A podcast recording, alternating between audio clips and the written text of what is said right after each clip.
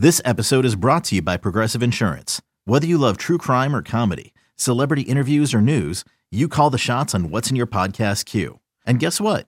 Now you can call them on your auto insurance too with the Name Your Price tool from Progressive. It works just the way it sounds. You tell Progressive how much you want to pay for car insurance, and they'll show you coverage options that fit your budget. Get your quote today at progressive.com to join the over 28 million drivers who trust Progressive. Progressive Casualty Insurance Company and Affiliates. Price and coverage match limited by state law. Welcome into the Hoisted Colors podcast. I'm your host, Stephen Igo. Ladies and gentlemen, we have an ECU football schedule. Man, there's nothing like schedule day, laying out the opponents, making way too early predictions looking at the tough stretches, the easy stretches, the games you'll likely be favored in, the games, of course, that you will be underdogs in. Lot to look at, lot to like, some not to like about this 2022 ECU football schedule. I'm going to give some brief thoughts on it on this short podcast as we'll react to the revealing of the 2022 ECU football schedule. Of course, we knew the non conference games NC State, Old Dominion, Campbell to start off with and then the road trip to BYU on the weekend of October 28th and 29th. We'll get more into the specifics of when exactly that game will be in a little bit. The Pirates, of course, will start with four consecutive home games for the first time in 81 years.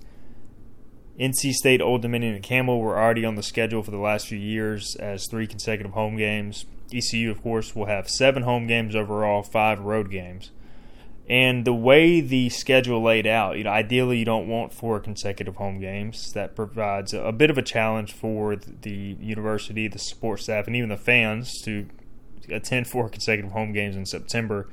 Not easy. Hopefully, we get some night and evening kickoff times in that stretch, so not all the games are blazing hot in the month of September. But you look at that stretch, and really the only opportunity for the September 24th weekend was to have Navy come to Dowdy Ficklen Stadium or have a bye week. So for ECU, you had one or two options just because of how the non conference fell. Of course, with the BYU game being later in the year, it kind of led, led to less flexibility on East Carolina's end and the American Athletic Conference's end. And every other team that ECU was scheduled to play in the AAC had a non conference game already scheduled for the September 24th weekend, which led to Navy coming to East Carolina on that September 24th date, as that was really the only option outside of giving the teams uh, a week off as well. So it just so happened that it worked out. ECU has four consecutive home games to start with.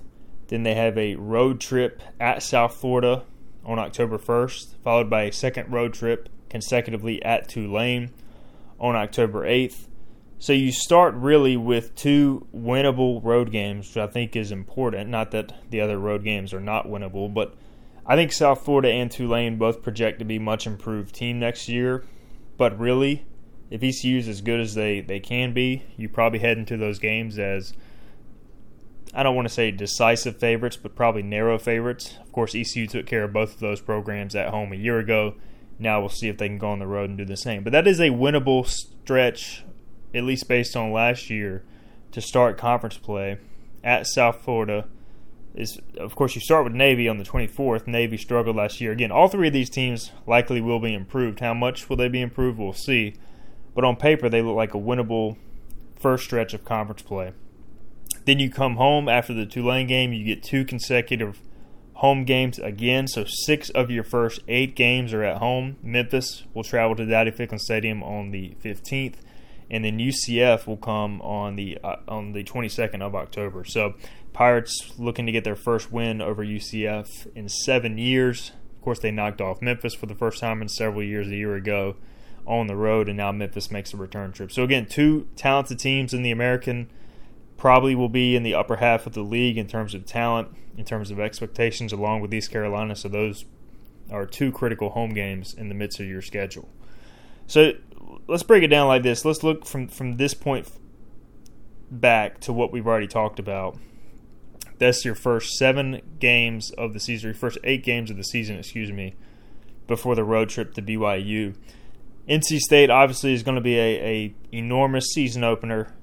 I think as you look at that game, NC State will certainly be favored, maybe by around a touchdown or so. They're coming off a very good season. They're likely to be a preseason top 25 team uh, in a lot of polls, so they'll come in favored. But man, Dowdy Ficklen Stadium is going to be hopping, and ECU has defeated NC State the last few times they've come to Greenville. The players, the crowd will be amped up. So if you're going to try and spring an upset, uh, we've seen plenty of those on opening weekend, and I think ECU will certainly make that game a dogfight. You win that game, and all of a sudden you look at the start of your schedule and you're like, man, maybe we can have a special year.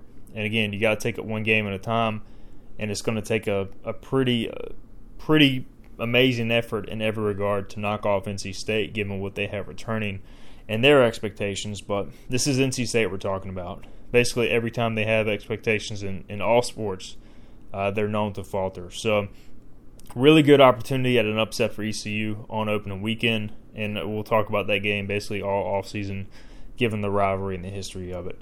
Then you come back home against an Old Dominion team that made a lot of improvement last year under Ricky Rahne, uh, who was in his first year after the team didn't play at all in 2020 due to COVID. So Old Dominion is a sneaky good team. They made a bowl game last year, but again, you should be favored in that game at home. Campbell, an FCS opponent, you should be favored in that game at home, and then of course the Navy game. So I think ideally, if you're ECU, you're hoping to start that stretch three and one. And if you can do that, you feel pretty good. Obviously, if you're four and zero, oh, you're on top of the world. Then you have the two to, the two road games at USF at Tulane. I don't know if it's if it's fair to expect ECU to just automatically go on the road and win back to back road games, but I think ideally, at the least, you come out with a split there. If not win both, but at the least you come out with a split. So you, I think at minimum here you you you would like to be four and two. You almost have to be four and two with the back half of the schedule through the first six games. If you do that, you're setting yourself up for an opportunity to really, you know, have some big games down the stretch. So uh, I think the front half outside of the NC State game is is obviously easier than the back half, but the first six games I think you want to be four and two at the least.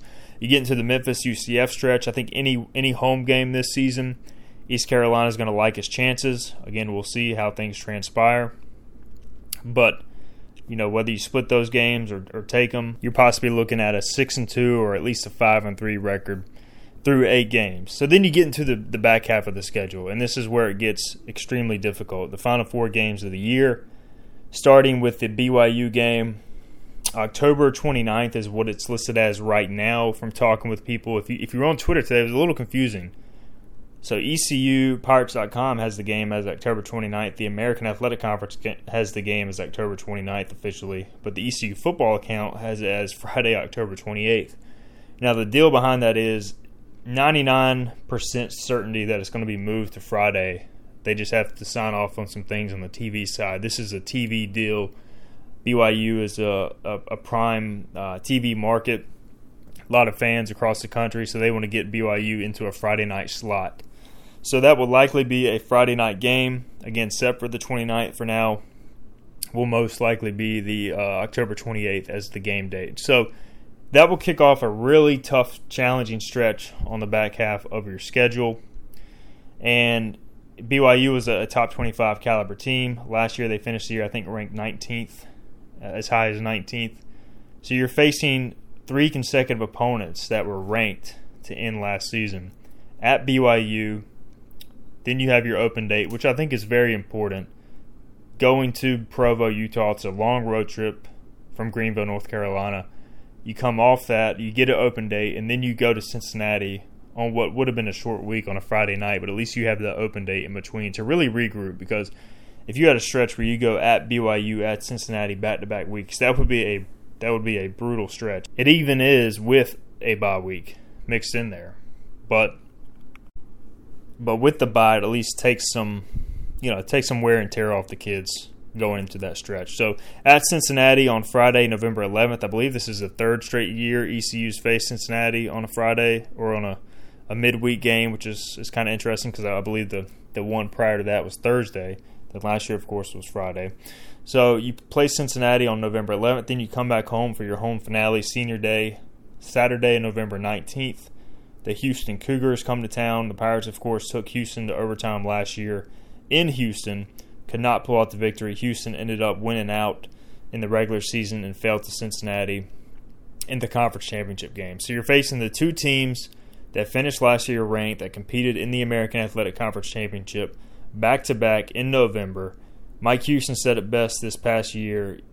They remember November, uh, quoting a, a former um, coach at the college level. They remember November, and obviously ECU's got a chance here if they want to have the season that they want to have, which is to compete for an American Athletic Conference championship, coming off a seven-win season, a five and three record in the American. Well, you've got your opportunity if you take care of business in the, in the start of your schedule, in the in the middle of your schedule, then you face your likely conference championship contenders down the stretch, and you've got a chance to really make a statement. So, uh, I like how the schedule sets up going into that obviously tough stretch, but I think you almost want to have that tough stretch at the end of your season so you can build momentum, get some wins under your belt rather than the start or the middle of the season. And then, of course, you have your season finale at Temple, November 26th, Thanksgiving weekend. I saw a few people complaining about this game being on the road to finish the season, but wouldn't you rather have it on the road rather than to see ECU have another home Thanksgiving weekend game? So I, I like that it's on the road. I think it's a good thing for ECU in terms of revenue.